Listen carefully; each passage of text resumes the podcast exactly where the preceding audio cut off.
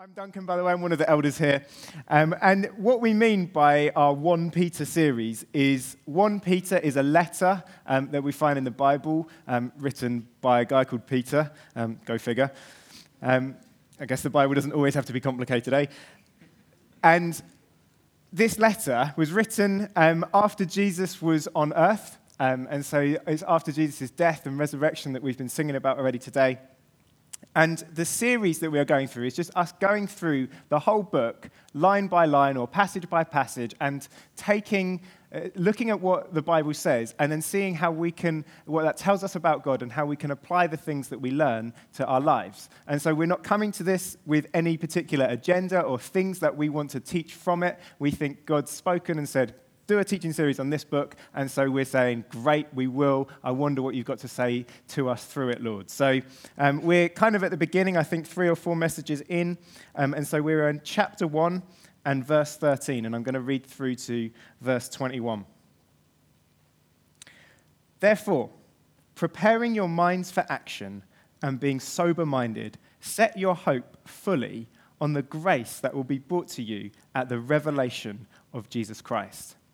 As obedient children, do not be conformed to the passions of your former ignorance, but as he who has called you is holy, you also be holy in all your conduct. Since it is written, You shall be holy, for I am holy. And if you call on him as Father who judges impartially according to each one's deeds, conduct yourself with fear throughout the time of your exile, knowing that you were ransomed from the futile ways inherited from your forefathers not with perishable things such as silver or gold, but with the precious blood of Christ, like that of a lamb without blemish or spot. He was foreknown before the foundation of the world, but was made manifest in the last times for the sake of you, who through him are believers in God, who raised him from the dead and gave him glory, so that your faith and hope are in God. Now, I just want to give you a heads up at sort of the flow of this message because I'm going to spend about 20, 15, 15, 20 minutes or so in verse uh, 13 alone, so the very first verse that we're in. And I don't want you all to freak out and just think this guy's never going to let us go because he's working through each verse at 20 minutes at a time. Um, so we're going through, uh, I'll focus mainly on verse 13, and then we'll look at verses 14, 15, and 16 and see um, what we can learn from them as a result of what we see in 13. So I won't be touching tons on, um, on 17 um, through to 21. A lot of that, I think, is some of the stuff that was covered, particularly in verse 2. So um, you can kind of find, find that on our website if you want to listen to some of that. So, verse 13. Therefore, preparing your minds for, for action and being sober minded, set your hope fully on the grace that will be brought to you at the revelation of Jesus Christ. Now, I know you all have paid attention in English class, and we have just started on the word therefore. And so when you come across the word therefore, the question you have to ask is what is it? Man, that did bomb. I thought we might get a bit more participation than that. Clearly, preachers you can join in is not the future. So you have to ask, why is this word therefore? It's part of what I was saying before. When we're working through things passage by passage, you sometimes start kind of mid flow. And that's where Peter is now. And so, just to zoom out, bring a bit of context, he spent, spent the last nine verses or so talking about how the resurrection of Jesus Christ changes everything. How God has worked majestically through Jesus to completely transform and change our circumstances. And particularly, he talks about something called a living hope that we now have because of the victory of Jesus as he burst out of the grave and was risen again. And because he now lasts forever, we can trust in him forever. And we know that he will be delivering to us what it says is a, an inheritance that will never fade and never perish. And this is a free gift that he's given us that we cannot lose because it's something that he's decided to give, it, give to us, not because of how good we are, but because of how loving he is. And because he's given it to us, for those reasons, not because of anything that recommends us. We can't mess it up. We can't lose this. This is ours forever. It is a the whole of those nine verses is just one single sentence. Peter just went for it, he didn't stop. And he ends it in verse 12 by saying, These things are so wonderful that even the angels long to look into these things. Which a different translation in the original Greek would be, These things should blow your mind. That's what Peter's saying. These are just wonderful truths. And then we move on to our therefore. And at this stage, we might be thinking, what you have said so far, Peter, is wonderful, it's encouraging, it's inspirational, kind of bringing de- depth and detail to this living hope that we now have because of Jesus. And we might also think, you know what, Peter, kind of ready to move on from this whole hope thing. But verse 13, Peter springs on us set your hope fully on the grace that will be brought to you. He returns once again to this theme of hope. And he says something interesting because in verse 3 he says, This hope that you that Jesus has given you is now yours. You are born into hope. This hope is yours. And now he's saying, set your hope. Which doesn't seem to add up. It's a slightly strange circumstance, perhaps, on first reading we have this hope in Jesus Christ, and we are to set our hope in Jesus Christ.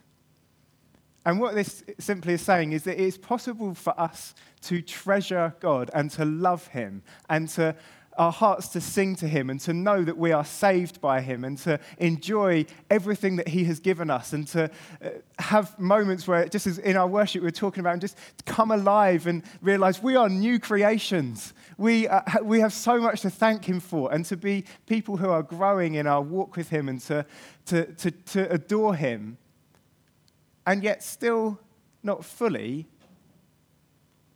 put our hope and our trust in Him.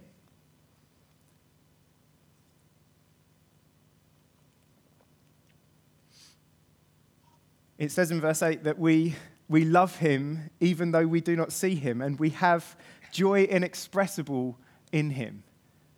We know the richness and the, the life giving power of God in our lives, and yet we still don't always put our hope fully in him, despite some of these wonders that we have experienced of him. Because Peter's a realist. Peter knows people, he gets people, he's a man of the people, he knows us. He knows our circumstances, he knows how we go through life, and he knows the sort of things that we face. He knows that we might have read these truths and read some of the things that he says, and we might have even heard preachers on this living hope that we have. And we might have heard dozens of preachers where the preacher was really going for it, and we might have been there nodding along and thinking, This living hope sounds great. And these things that God is saying about me that are true sound wonderful. And we might have been nodding along, and if you're not British, saying amen as the preacher's going for it and love the idea of it and think this is such a great truth. And you might even then, next time you're in a worship time, pray it out. And yet, at the same time, all of us still find it much easier to hope in the things that are right in front of us and to hope in the things that we can see rather than hope in the things of God. The things that we hope in are when we go to our bank account and check our balance, we really, really hope that our overdraft might have come in because things are starting to get a little bit dicey. Or we hope in that job opportunity, that promotion opportunity that's come up at work, and we have been putting the hours in and we've been going for it because we know that this is the next step up for us, and we really hope that we get this job. And we know it's between us and Andy over in marketing, and we really hope that we get it, and we also really hope that Andy over in marketing doesn't get it. Or there's that guy in the CU who you kind of, he's caught your attention a few times, and you've always kind of hoped maybe he might see me too, Like these, like just being real, these are the kind of things that we hope in, that we find it easiest to hope in.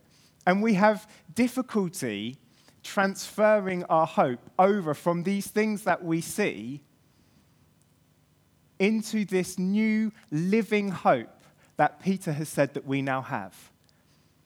Into this hope in Christ that we have been born into.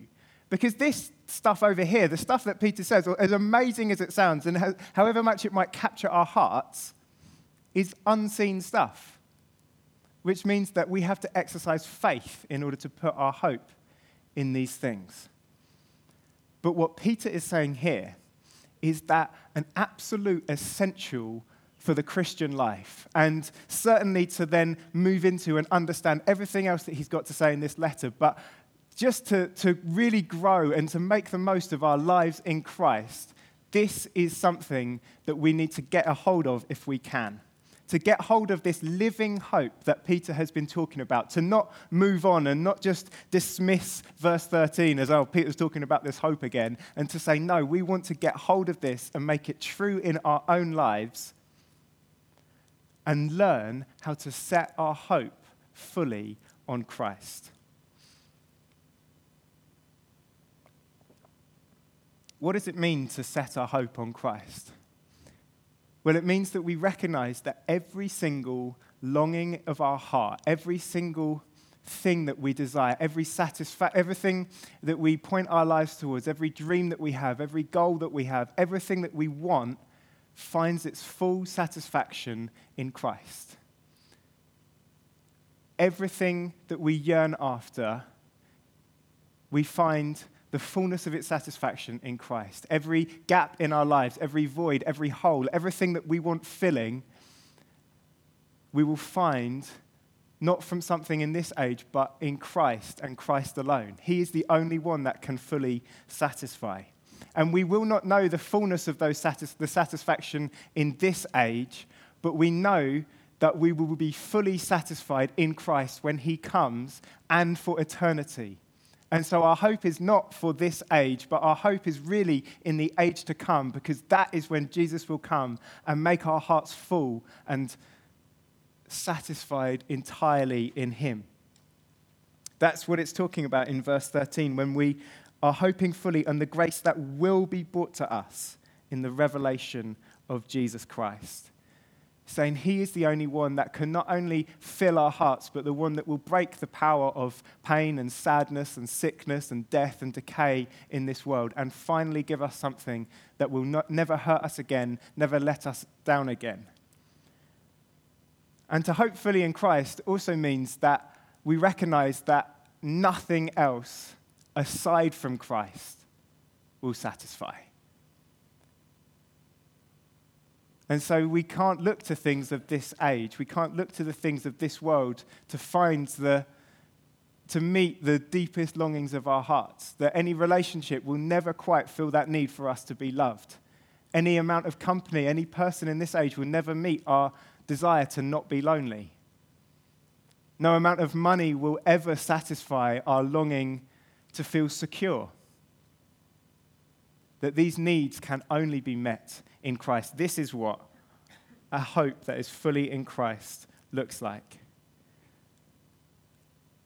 And it means that we cannot be then, when we hope fully in Him, we can't be knocked when the things in this age ultimately disappoint us. So when the guy in marketing does get the job, or that guy in the CU doesn't show any interest in you, or your, overdraw- your, your student loan money hasn't come in, Although they might be disappointing for a moment, you're not knocked and you're not broken because your hope rests in Him. And verse 13 is written by Peter to give us a framework of how we can, as believers and people that already know Him, that know that we have this living hope, but struggle to access it and struggle to know how can we fully put our hope in Christ, He gives us some stages to go through to put our hope in Him. But very briefly, just before I talk through those stages, just a couple of comments on the phrase set your hope. I guess I kind of already said this already, but setting your hope in Christ is not an automatic thing. The moment we choose to believe in Him, the moment we follow Him, our hope isn't automatically transferred from all of the things of this age and we suddenly find, oh, I'm completely free from these. It doesn't bother me when that relationship caves in because now I have Christ. It's not an automatic process that our heart goes that way. But the other thing that the phrase set your hope tells us is that we have control over where our hope is pointed and directed. You wouldn't write set your hope if it wasn't a choice that we could make. If it wasn't a choice that we could say, I am going to choose where I am going to, not just partially, but as it says in verse 13, where I am going to fully direct my hope.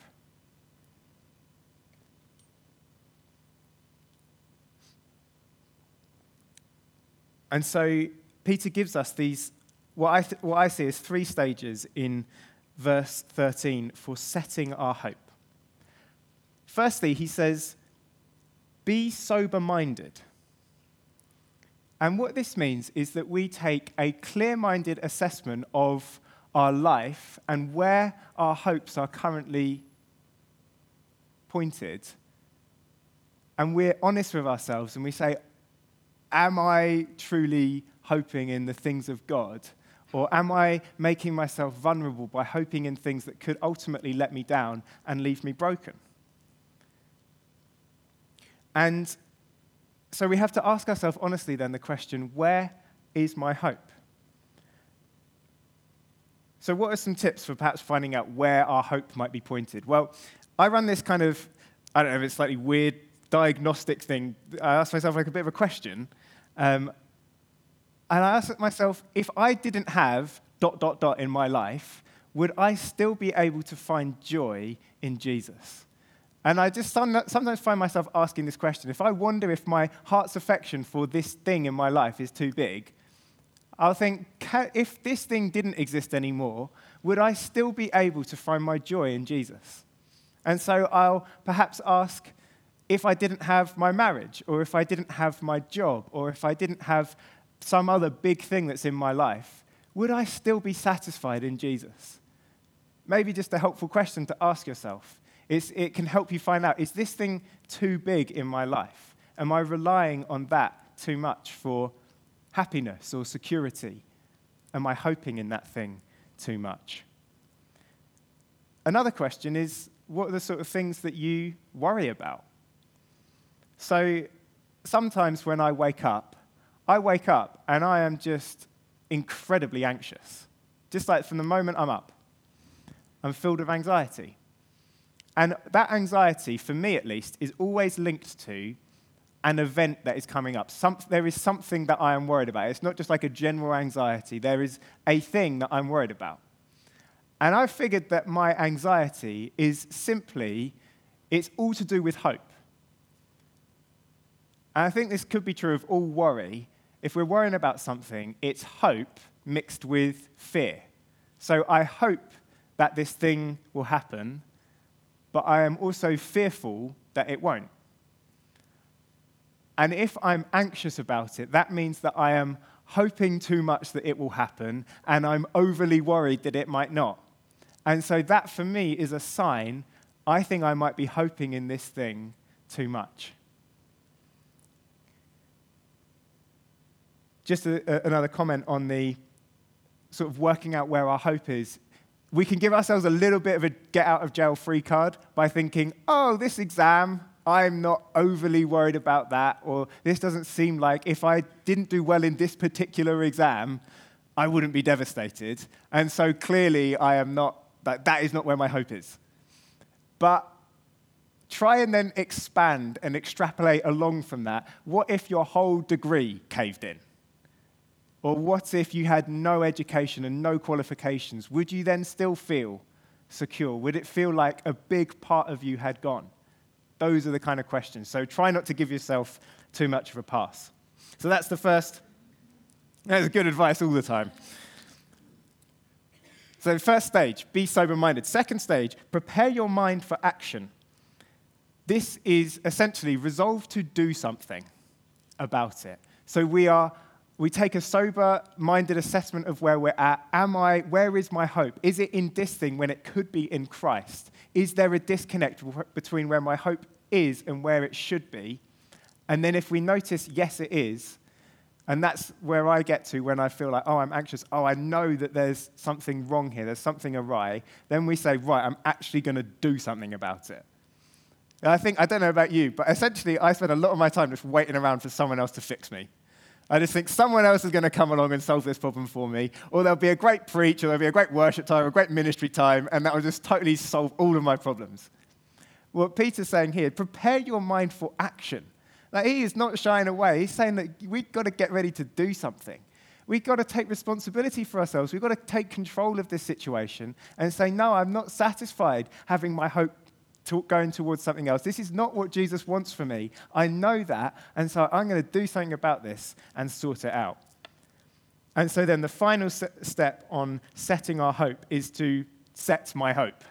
I then actually do something active to change the direction of my hope, to transfer it out of the seen realm, the things that are in front of me, and into the only one who will never let me down Christ, the one who is able to hold all of my hopes. There's nothing else that can hold my hope, but Christ can hold it because he is the only one who I never have to fear he's going to let me down. That there is no anxiety in Christ because if it's fear, hope mixed with fear, that this thing will not come through, well, Jesus will always come through for you. So there can only be hope in Christ. And so, what I do to set my hope is I get before God and I essentially just preach to myself. And I think this is good advice for all of us. I think all of us are called to be preachers. Your congregation size might be slightly different to this, it might just be yourself in your bedroom, but you can preach to yourself. Because did you know there is a voice in heaven that is proclaiming all of these things here, all of everything contained in verses 3 to 12? There is a voice in heaven proclaiming these to be true over you. And I don't know about you, but I have found that I am a world expert in just cutting that voice out. I have just not hearing what God says over me. But if I get into my bedroom and I just start preaching what I find about my living hope in the Bible over myself. And I say, I know that I am bought by the blood of Jesus. I know that his resurrection means that not only will he live forever, but because I'm joined with him, I will live forever. I know that my inheritance in heaven is secure and that one day he's coming and he's going to deliver it to me, and then everything will be okay. And not just okay, but it will be wonderful because Christ has made it for me. I will get to share in his glory, I will get to share in his honor. I will get to share in his praise. He is coming so that I can have all of that. As I preach that to myself, what I am saying and what I am hearing from my own voice resonates and is in tune with what is coming down from heaven through the power of the Holy Spirit. It goes into my bones and it changes me. It makes me actually believe it because it's not just Duncan speaking it over himself, it is Duncan affirming what the voice of the Holy Spirit is saying is true about me. And that's when it starts to get into me. And that is when my hope starts to get fully set in the things of Christ. And I turn away from the things of this age and I look to Him. And I know that I will not be forsaken by Him. I know that I will not be let down.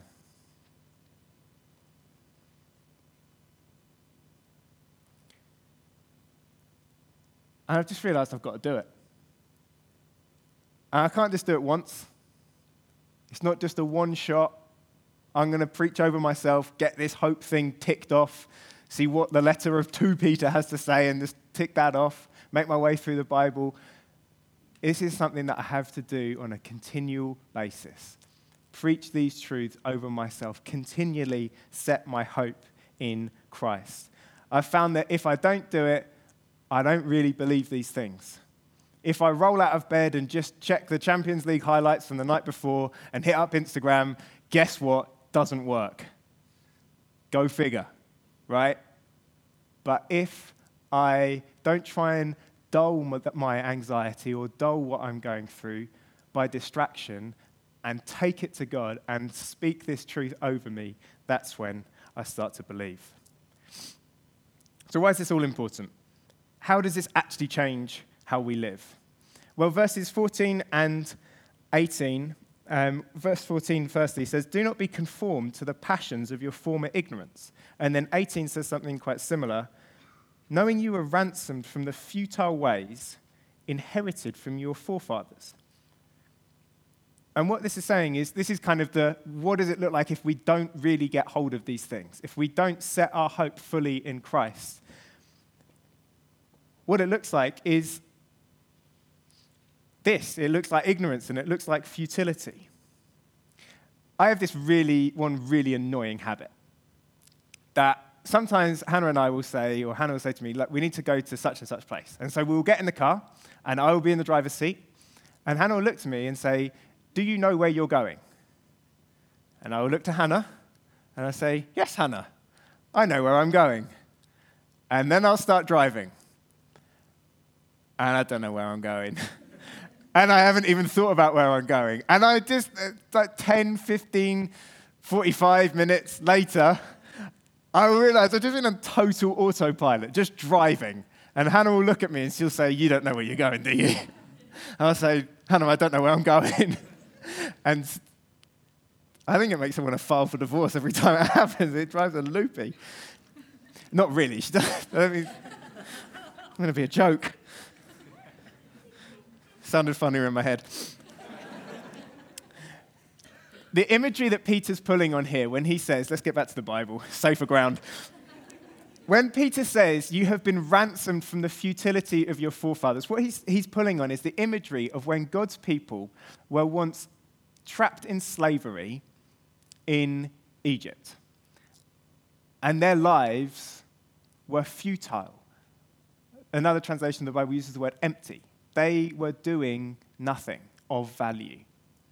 But then God ransomed them. He delivered them out of that situation and he set them. He didn't just take them out of an empty and futile situation, but he put them on a course towards the promised land, a land flowing with milk and honey. And he gave their lives purpose and direction. And that's why I told the story about the driving thing. That's it. Wasn't a hilarious anecdote? Because it's easy for us to live the lives of no direction and to, to live in futile ways. It, it, we allow our minds to drift and we can be living empty lives if we don't get hold of, I'm going to put my hope fully in Christ, I'm going to live fully for Him. But when we do, and we choose to live for Him, and in choosing to live for Him, to live for eternity, our lives are set on a new direction. They're given purpose, just as the people of God were when they were pulled out of slavery and pointed towards the promised land. And what does this life of direction look like? 15 and 16. But he who called you is holy you also be holy in all your conduct, since it is written, You shall be holy, for I am holy. Why is holiness related to moving the position of our hope? Why is setting our hope on Christ alone? Why is that? Why, is, why does holiness follow on from that? Well, actually, the, the very act of setting our hope in Christ and choosing Him to be the place that we put our hope is, is an act of holiness in and of itself. Because the word holy, when talking about God, is us setting ourselves apart for God. It means that we are setting ourselves aside for His purposes and His use. That's what holy means. And in setting ourselves aside for Him, we are saying no, and we are saying we are not living for the things of the world. We will live for the things of God. We will not live for the things of anything else. And that's exactly what we have been talking about with our hope. We say we're not going to direct our hope in the things of, that are not of God. Instead, we are going to set our hope on the things of God. And so, the very act of choosing God and choosing, I'm going to put my hope in you, that is, in and of itself, holiness. It is a decision that we make, a life decision that we make to honor and worship and obey God, setting ourselves aside for God. It's saying, I'm willing to look different, I'm willing to be different, I'm willing to choose His way, whatever that looks like.